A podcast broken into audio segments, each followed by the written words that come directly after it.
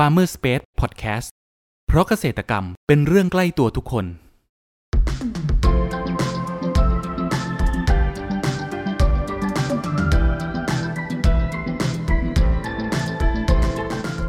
สวัสดีครับ ขอต้อนรับเข้าสู่รายการพันนานารายการที่จะทำให้คุณผู้ฟังได้สำรวจ และทำความรู้จักผลผลิตทางการเกษตรชนิดต่างๆ จากการสัมภาษณ์ผู้ผลิตไทยโดยตรง วันนี้อยู่กับผมนัทนัทพงศ์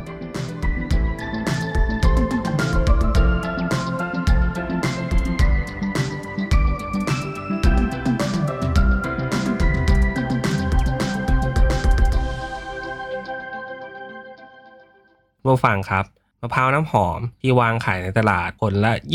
20-35บาท โดยคุณสมบัติจะเป็นมะพร้าวที่มีเนื้ออ่อน น้ำหอมบริสุทธิ์ เมื่อบริโภคจะทำให้ได้รับวิตามิน และเกลือแร่ที่ช่วยบำรุงสมอง และเสริมสร้างร่างกายให้แข็งแรงมะพร้าวน้ำหอมนั้นนะครับ เป็นพืชเศรษฐกิจที่ปลูกได้ง่ายใช้ต้นทุนในการผลิตที่ต่ำให้ผลตอบแทนต่อเนื่องนานมากกว่า 10 ปี การปลูกในเชิงการค้าจะให้ผลตอบแทนคุ้มทุน แต่กว่าจะมาเป็นมะพร้าวน้ำหอม ให้พวกเราได้รับประทานกันนั้น เกษตรกรเขามีเทคนิคและการดูแลอย่างไรกันบ้างสำหรับครั้งนี้ครับ เราได้รับเกียรติจากเจ้าของสวนโคโค่คาวบอย จังหวัดฉะเชิงเทราขอเสียงปรบมือต้อนรับพี่ส้มด้วยนะครับ ครับก่อนอื่นให้พี่ส้มครับ แนะนำตัวให้กับคุณผู้ฟังรู้จักเพิ่มเติมหน่อยครับ ค่ะ สวัสดีค่ะ ชื่อส้มค่ะ นางสาวยอดหญิงพรเชยสิทธิ์ค่ะ ตอนนี้เป็นผู้จัดการสวนมะพร้าวน้ำหอมโคโค่คาวบอยค่ะ อืมทำไมพี่ส้มถึงมาสนใจในการปลูกมะพร้าวน้ำหอมได้ครับ อืม คือเริ่มต้นนะคะ ด้วยที่บ้านค่ะทำสวนมะพร้าวมาสามสิบห้าปีแล้วค่ะ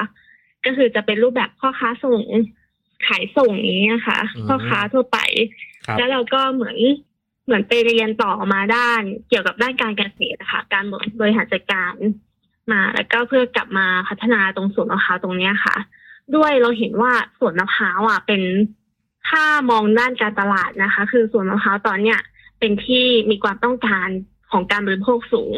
คนนิยมหันมาบริโภคน้ำหอมกันเยอะค่ะ แล้วก็คือการตลาดเนี่ยมันจะยังไปได้อยู่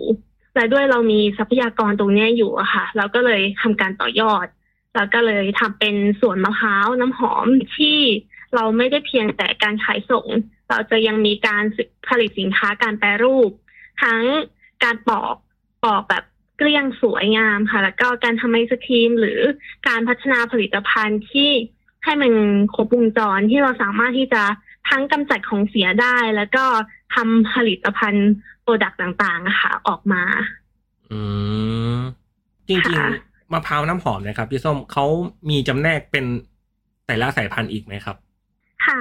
จะมีที่จริงมะพร้าวน้ำหอมนะ มันก็คือจะไปแล้วแต่พื้นที่อีกทีหนึ่งอะค่ะว่าเขาจะเรียกกันว่าอะไร มันก็จะมีเอกลักษณ์ของแต่ละพื้นที่ แต่ว่าถ้าเป็นพื้นที่ที่ส้มอยู่เนี่ย เป็นมะพร้าวน้ำหอมแปดริ้วที่เราชื่อว่าหมูสีค่ะ คือลักษณะของเขาเนี่ยก็คือจะมีน้ำหอมหวาน แล้วก็ ให้ผลที่ดก แล้วก็มีการเป็นต้นเตี้ยค่ะ ก็คือต้นเนี่ยจะเลยจะโตช้าเราสามารถที่จะเก็บเกี่ยวผลผลิตได้นานค่ะอ๋อที่สวนของพี่ส้มเนี่ยครับ ตอนนี้ครับ ปลูกไว้ทั้งหมดกี่กี่ไร่หรือว่ากี่ต้นแล้วฮะ อืมค่ะ ที่สวนนะคะ ตอนนี้ก็จะที่เก็บผลผลิตได้เนี่ย จะมีอยู่ประมาณหกสิบไร่ค่ะ ก็คือเราสามารถเก็บผลผลิตได้ทุกอาทิตย์ เราจะแบ่งแบ่งรอบในการเก็บอะค่ะจะสามารถเก็บหมุนเวียนกันได้ประมาณทุกอาทิตย์อืมแล้วก็จะมีหลาย ๆ แปลงแล้วก็เพื่อที่แบ่งกันตัดนะคะ เพื่อที่จะได้แบบขายสินค้าได้ทันแล้วก็สินค้าสดใหม่ให้ลูกค้าได้ทั่วถึงนะคะ อืมครับ แล้ววิธีการปลูกนะครับ ที่สองของพี่ส้มนี้เป็นการยกล่องหรือว่าปลูกแบบไหนครับ มีระยะห่างของต้นของแถวยังไงบ้างครับ ค่ะ การปลูกนะคะ ก็คือเราจะปลูกหนึ่งไร่เนี่ยจะมีทั้งหมดสี่สิบต้นโดยประมาณค่ะจะแล้วแต่พื้นที่ว่าสี่สิบหรือถึงสี่สิบสี่ต้น โดยระยะห่างเนี่ยก็จะเอาไว้อยู่ที่ประมาณหกคูณหกค่ะหกคูณหกเมตรแต่เป็นการยกร่องหนึ่งร่องเนี่ยก็จะเป็นสองแถวค่ะอืมโดย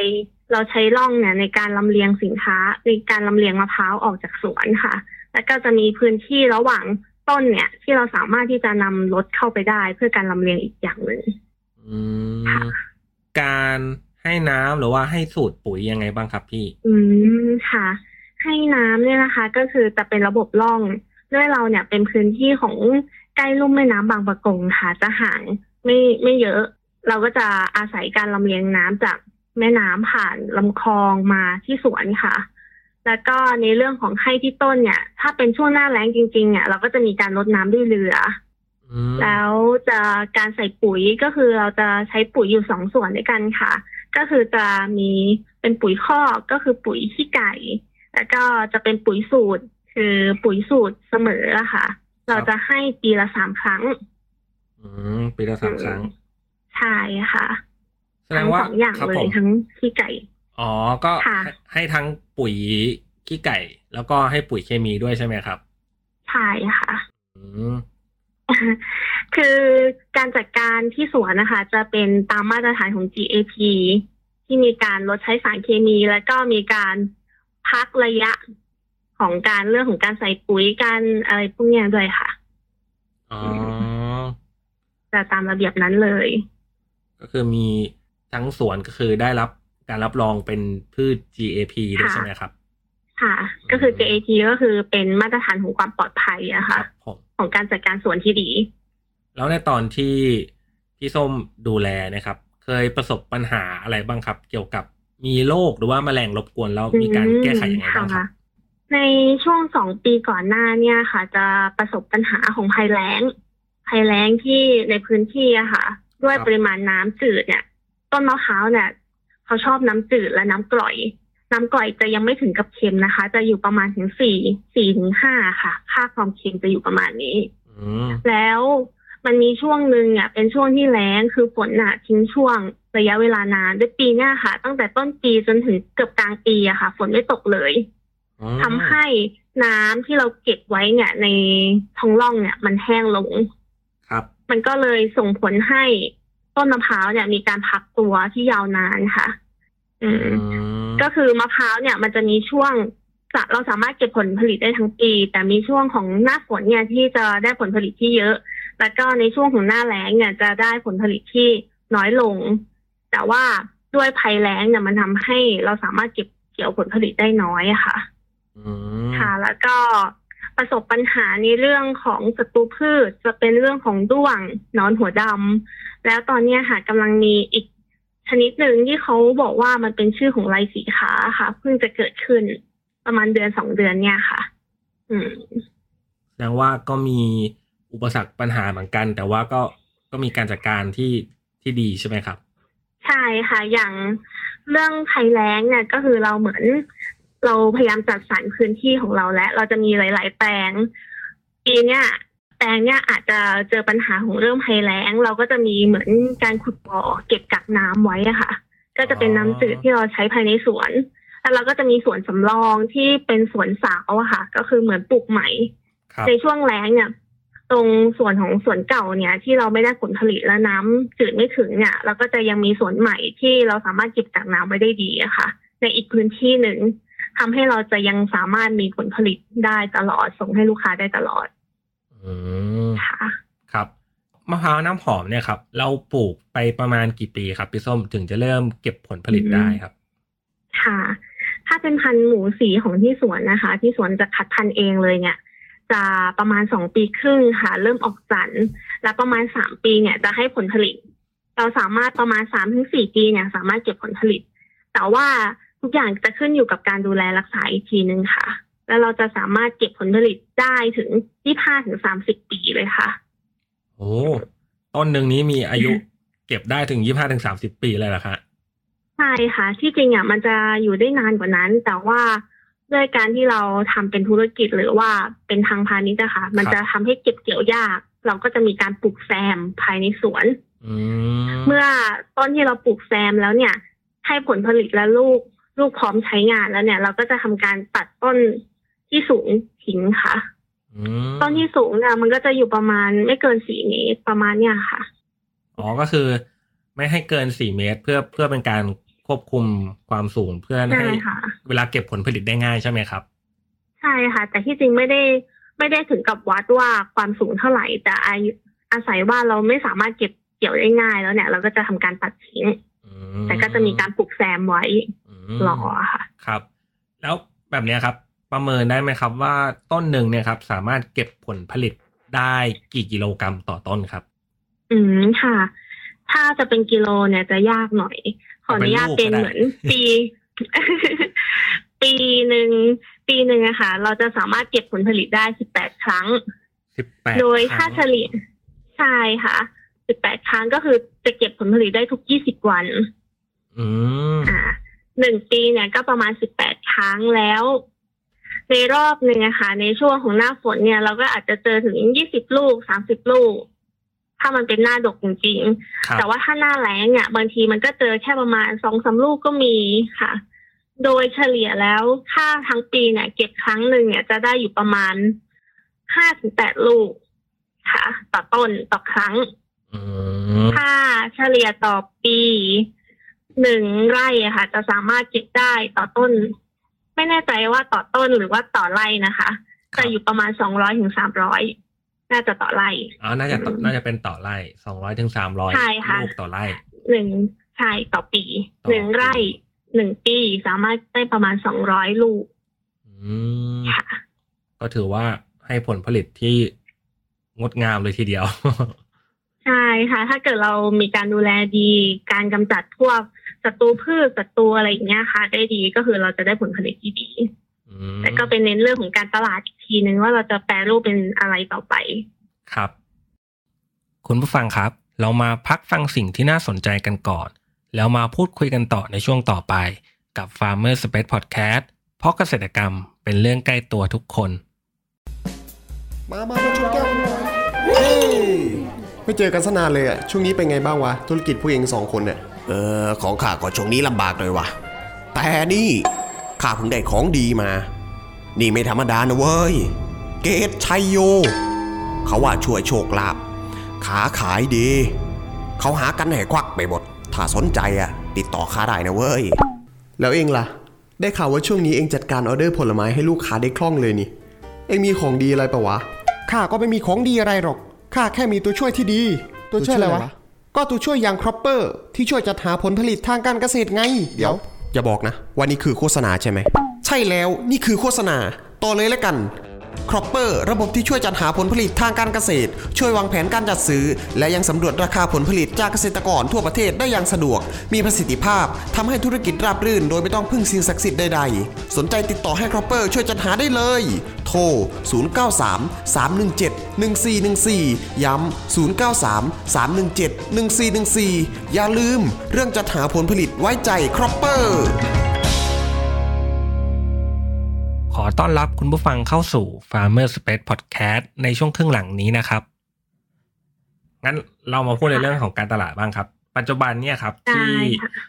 โคโค่คาร์บอยเองนะครับ มีการขายเจ้า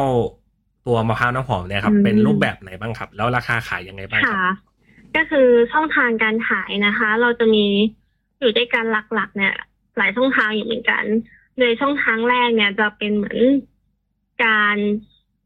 ขายส่งค่ะครับขายส่งแบบยกทลายออกจากสวนเลยเนี่ย จะอยู่ประมาณ20เปอร์เซ็นต์นะตอนนี้นะคะอืมจากเดิมเนี่ยที่เราส่งเกือบร้อยเปอร์เซ็นเลย ตอนนี้พอส้มกลับมาจัดการเนี่ย ก็จะเหลือไปอยู่ประมาณยี่สิบเปอร์เซ็นแล้วเราก็จะเน้นหลักไปเรื่องของการแปรรูป โดยเป็นผลสดอะค่ะครับที่มีการตัดแต่ง ตัดแต่งแล้วเนี่ย จะเรียกว่าตัดแต่งนะครับจะอยู่ประมาณสักสี่สิบห้าสิบเปอร์เซ็นได้ค่ะอืม ที่เราก็จะช่องทางการส่งก็คือมีส่งเข้า modern trade ในช่วงก่อนโควิดค่ะ แล้วก็ช่วงก่อนแลนแล้วก็จะมีเหมือนส่งลูกค้าประจำที่ออเดอร์เข้ามาทางหน้าร้านนะคะอืก็จะมีส่งเข้าให้สสครับผู้แทน แล้วก็จะมีช่วงโควิด เนี่ย จะเปิดขายเป็นรูปแบบของ Coco Box ที่เราผลิต ตัดจากสวนสดใหม่ส่งตรงให้ทั่วประเทศค่ะ เป็นส่งตรงให้ผู้บริโภคโดยตรงเลยอืมจะเป็นรูปแบบของโคโค่บ็อกค่ะ ครับผมอ่า แล้วก็จะอีกช่องทางหนึ่งเนี่ยก็คือจะเป็นรูปแบบของหน้าร้านและออนไลน์ค่ะ ก็คือจะเป็นเน้นของการแปรรูปสินค้า ก็จะมีไอศครีม มีกาแฟมะพร้าว มีผ่านกะลามะพร้าว แล้วก็ขนมที่ทำจากมะพร้าวอะค่ะ จะเน้นในเรื่องของการแปรรูปอืม สามสิบเปอร์เซ็นก็แสดงว่าโคโค่คาร์บอยนี้ก็ใช้คำว่าผลิตตั้งแต่ต้นน้ำจนสู่ปลายน้ำเลยใช่ไหมฮะ ใช่ค่ะ เราพยายามจัดการสวนให้ได้เหมือนครอบคลุมอะค่ะ คือเราครับไม่ต้องการที่อยากจะเพิ่มพื้นที่และ แต่เราจะทำยังไงให้เราสามารถหาเงินได้จากสวนมะพร้าวในพื้นที่หรือต้นทุนที่เรามีอยู่อะค่ะอืมแล้วก็เลยทำการหาตลาดให้แต่ละผลิตภัณฑ์ ครับผม แล้วราคาขายครับค่ะเป็นยังไงบ้างครับพี่ ราคาขายนะคะ ก็คือไปตามแต่รูปแบบผลิตภัณฑ์อีกทีหนึ่งแล้วก็ตามแต่ฤดูกาลอีกทีหนึ่งค่ะอือืมมช่วงนี้ก็จะถูกหน่อยอ๋อช่วงนี้ราคาค่ะขายเป็นยังไงฮะค่ะก็คือจะถูกกว่าพอผลผลิตเริ่มเยอะและ ตอนนี้ถ้าออกหน้าสวนนะคะ ถ้าเป็นรูปแบบของโคโค่บ็อกเนี่ยจะขายอยู่สามร้อยห้าสิบาทค่ะ จะสิบลูกรวมจัดส่งแล้ว ถ้ามาที่หน้าร้านเนี่ยก็จะตกอยู่ประมาณยี่สิบาท ถ้าเป็นแปรรูปก็คือแล้วแต่ไปอีกทีหนึ่งค่ะอืมแปรรูปนี่คือเราเราเอาผลสดแล้วมาเขาเรียกว่าควันขาวอะไรแบบนี้ใช่ไหมฮะค่ะ ถ้าเป็นควันขาวเป็นเจียเนี่ย เราจะเรียกว่าการตัดแต่งก็คือเป็นอ๋อขายทั้งผลสดเลย ถ้าเป็นแปรรูปเนี่ยก็คือจะเป็นพวกไอศครีมค่ะโดยที่ร้านเนี่ยจะขายไอศครีมพร้อมน้ำหนึ่งลูกอะค่ะ จะชุดละแค่สี่สิบาทเอง อืมอืมถือว่าถูกแต่ว่ามกเลยค่ะ ถือว่าเป็นราคาที่ค่อนข้างถูกนะคะ ถ้าใช่ฮะเทียบกับต้นทุนที่เราทำจริง ๆ แต่ด้วยเราใช้ต้นทุนเหมือนมะพร้าวเรามีอะค่ะเราก็จะสามารถใช้เท่าไหร่ก็ได้ครับอืมด้วยไอศครีมของเราอะค่ะ จะเป็นสูตรที่เหมือนคนรักสุขภาพ ก็คือเราจะใช้วัตถุดิบที่มีในสวนของเราแล้วก็ จะเป็นสูตรที่ไม่ใช้ไขมันทาน แล้วก็ไม่มีสิ่งเจือปนค่ะ จะเป็นน้ำกะทิที่คั้นเอง น้ำมะพร้าวสดๆอะไรอย่างเงี้ยค่ะอืมก็คือจะหวานกำลังดีไม่หวานมาก แต่ว่าอันนี้ใครที่ค่ะเป็นสายสุขภาพนี้ก็สามารถสั่งได้ที่โกโก้คาร์บอยได้เลยใช่ไหมครับ ใช่ค่ะจะเน้นให้ว่า เราเปิดเป็นหน้าร้านนะคะ เพื่อที่จะจำหน่ายสินค้าพวกเนี้ยค่ะ พวกสินค้าแปรรูปที่เราทำแล้วก็มีอีกส่วนหนึ่งก็คือจะทำเป็นเหมือนเรื่องของการเรียนรู้อะค่ะ เราจะทำเป็นศูนย์การเรียนรู้ด้วยอ๋อที่เอาไว้ทำกิจกรรมเวิร์กช็อปอะไรอย่างเงี้ยค่ะคบของการผมทำไอศครีม แล้วก็การเรียนรู้วิถีชีวิตชาวสวน การแปรรูปผลผลิตต่างอืมครับ แล้ว ในมุมมองของพี่ส้มอะครับ คิดว่าอนาคตของตลาดมะพร้าวน้ำหอมนี้จะเป็นยังไงบ้างครับๆอืม ตลาดของมะพร้าวนะคะ คิดว่ายังไปได้อีกไกลค่ะ แต่ว่ามันจะไปได้ไม่ง่ายเหมือนเดิมแหละอืมก็คือเราอาจจะต้องอาศัยไอเดียแล้วก็ความคิดแนวใหม่ๆนะคะเพื่อให้อยู่ในตลาดต่อไปได้ แล้วก็ถ้าเราจะอยู่ให้ได้นานเนี่ย ต้มคิดว่าน่าจะเป็นการควบคุมเหมือนคุณภาพของสินค้าค่ะ ถ้าคุณภาพของสินค้าเราดี เราก็จะสามารถไปตลาดนี้ต่อไปได้ แต่ถ้าเป็นคนใหม่ที่อยากจะเข้ามาสู่ของเรื่องของการทำธุรกิจเกี่ยวกับมะพร้าวเนี่ยก็อาจจะต้องอาศัยไอเดียที่แปลกใหม่เพิ่มมากขึ้น อืมครับ ถ้ามีค่ะคุณผู้ฟังฟังมาถึงตรงเนี้ย ผมว่าน่าจะมีคนที่เริ่มสนใจอยากจะลองปลูกมะพร้าวน้ำหอมดูบ้าง สำหรับตัวพี่ส้มเองครับ จะมีคำแนะนำอย่างไรสำหรับคนที่เริ่มสนใจนี้บ้างครับ ค่ะ ในคนที่เริ่มสนใจนะคะ เราก็อาจจะแบ่งออกเป็นสองส่วนด้วยกันเนาะก็คนที่อยากจะมาทำเป็นเหมือนสวนมะพร้าวเลย เป็นธุรกิจเกี่ยวกับสวนมะพร้าวเลยเนี่ย ก็คืออยากให้เหมือนเข้าไปในการเลือกตั้งแต่ต้นพันธุ์นะคะ ถ้าเกิดคุณทำสวนมะพร้าวแล้วได้พันธุ์ดีเนี่ย มันก็จะทำให้มะพร้าวของคุณนะคะไปเหมือนไปได้ดีอะ่ะ ราะว่าในการซื้อครั้งหนึ่งเนี่ยต้นพันธุ์มีผลต่อการปลูก เพราะว่ากว่าเราจะได้เก็บผลผลิตเนี่ยมันก็ต้องสามปี ถ้าเราได้พันธุ์ดีแล้วก็คือแบบเหมือนมีชัยไปกว่าครึ่งอะค่ะครับแต่ก็อาศัยการตลาดต่อ และในส่วนที่สองก็คือคนที่จะเข้ามาสวนมะพร้าวอาจจะแบบปลูกไว้ทานเล่นอะไรอย่างเงี้ย ก็ลองแบบมาศึกษาจากที่สวนก็ได้ค่ะที่สวนยินดี แล้วก็เหมือนศึกษาเล็กๆน้อยๆว่าการแบบ ปลูกยังไงให้ผลมะพร้าวเนี่ยมันออกมาแล้วอร่อยอืมอืมก็อาศัยการศึกษาด้วยแล้วก็การคัดเลือกพันธุ์ที่ดี ครับผมแล้วเดี๋ยวตลาดตลาดก็จะมาค่ะอ่าแล้วในอนาคตตัวพี่ส้มเองครับ จะขยายค่ะโคโค่คาร์บอยเนี่ยครับ ไปในทิศทางไหนบ้างครับ อืม ในขยายนะคะ ก็คือเราเหมือน เราจะอยากทำให้ตรงที่ของเรานะคะ เป็น สถานที่ท่องเที่ยวที่ครบวงจรมากขึ้น โดยตอนนี้เราเพียงแค่เปิดหน้าร้านที่เป็นเหมือนฟาร์มช็อปที่จำหน่ายสินค้าทางการเกษตรของเกษตรกรโดยตรง เราก็อยากที่จะเป็นเหมือน เรามีกิจกรรมฐานเรียนรู้ที่เพิ่มมากขึ้น แล้วก็มีการขยายเป็นการเชื่อมต่อกับชุมชนนะคะคือเป็นเหมือนไม่ได้เที่ยวแค่จุดเรา แต่เราอยากที่จะชูทั้งชุมชนเราเนี่ย เที่ยวไปด้วยกันอะไรอย่างเงี้ยค่ะ อยากให้เป็นที่ท่องเที่ยวแนวนั้น ที่แบบลูกค้ามาถึงเนี่ย ได้สัมผัสทางการเกษตรที่หลากหลาย ไม่แต่เพียงแค่เรื่องของสวนมะพร้าวอย่างเดียวอะค่ะ อืม ครับผม สุดท้ายเนี่ยครับค่ะอยากให้พี่ส้มครับ ฝากช่องทางการติดต่อของโคโค่คาวบอยเองหน่อยครับ ค่ะช่องทางการติดต่อของโคโค่คาวบอยนะคะ ก็คือผ่านทางเพจ Facebook ได้เลยค่ะ ส้มจะเป็นแอดมินคอยตอบอยู่ตลอดเวลา จะชื่อว่าโคโค่คาวบอยสวนมะพร้าวน้ำหอมเมืองแปดริ้วค่ะ หรือ สามารถโทรมาที่เบอร์ 0 9 9 2 7 5 7 4 2 5 ได้เลยค่ะ ครับ คุณผู้ฟังวันนี้นะครับ พวกเราก็ได้รับสาระความรู้และเทคนิคต่างๆนะครับ เกี่ยวกับมะพร้าวน้ำหอม ตั้งแต่วิธีการปลูกการดูแลนะครับจนกระทั่งเก็บเกี่ยวและขายกับผู้บริโภคนะครับ หวังว่าจะเป็นประโยชน์กับคุณผู้ฟังไม่มากก็น้อยนะครับสำหรับครั้งนี้ครับ ขอขอบคุณพี่ส้มจาก สวนโคโค่คาร์บอย จังหวัดฉะเชิงเซามากนะครับ ขอบคุณครับ ค่ะ ขอบคุณค่ะ